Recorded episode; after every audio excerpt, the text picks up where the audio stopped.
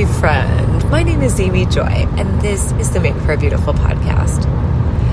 I think that it's fascinating in the scriptures that one of the things that we are invited to do is to lay hands on one another and pray for one another that we may be healed. And uh, this especially is striking to me because laying hands on someone is definitely penetrating their personal space. It's, uh, and then it's allowing on some level for an exchange of whether you would say energy or spirit or something like that. So I know Bob has said at times that he does not let just anyone come and lay hands on him because not everybody is carrying a clean spirit. Some people are carrying an unclean spirit and he just doesn't want that kind of transference. So it's sort of like, you can still pray for me, but I just don't want you touching me.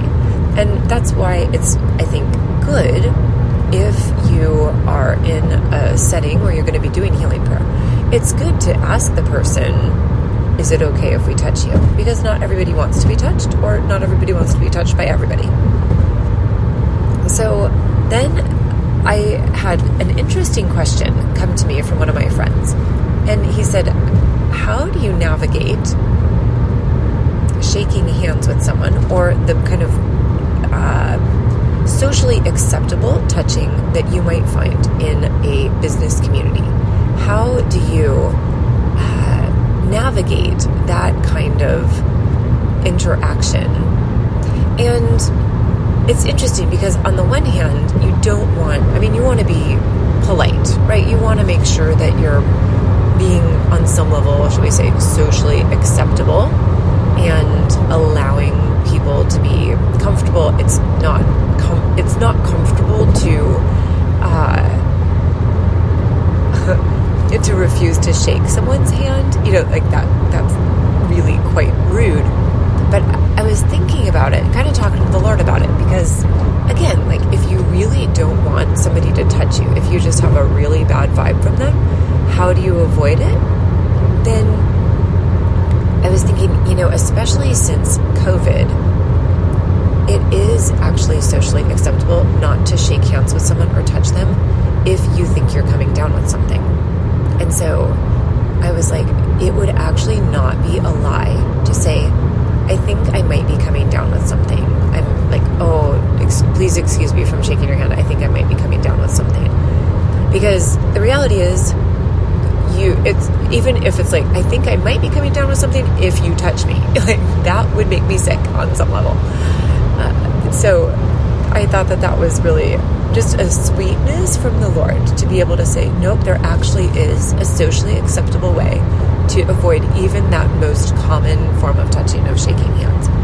Um, and yeah I think it's also really okay to say but we don't need to live in fear of other people or what they carry because our God is actually stronger. So I I don't think that any of these ideas or thoughts should make us go into situations from a position of fear. And so, yeah, Jesus, I'm asking that there would be no spirit of fear that would be attendant on these words. To me, this is really just like, oh, I just have additional tools in my tool belt. And so I don't have to only use the, the hammer tool. I get to use sometimes the plane, and sometimes I could use the miter drill or saw. Anyway, I'm clearly not a craftsman, but the it's it's lovely to have additional tools as needed. So, yeah, thank you, Jesus, for the tools that you give us, and thank you that you you care about us, and that Okay, I, I, just remembered one other thing I wanted to say. The, I, the, I don't think that the goal is actually to be completely perfect in all of our relational experiences because that would show that we really walk with God perfectly.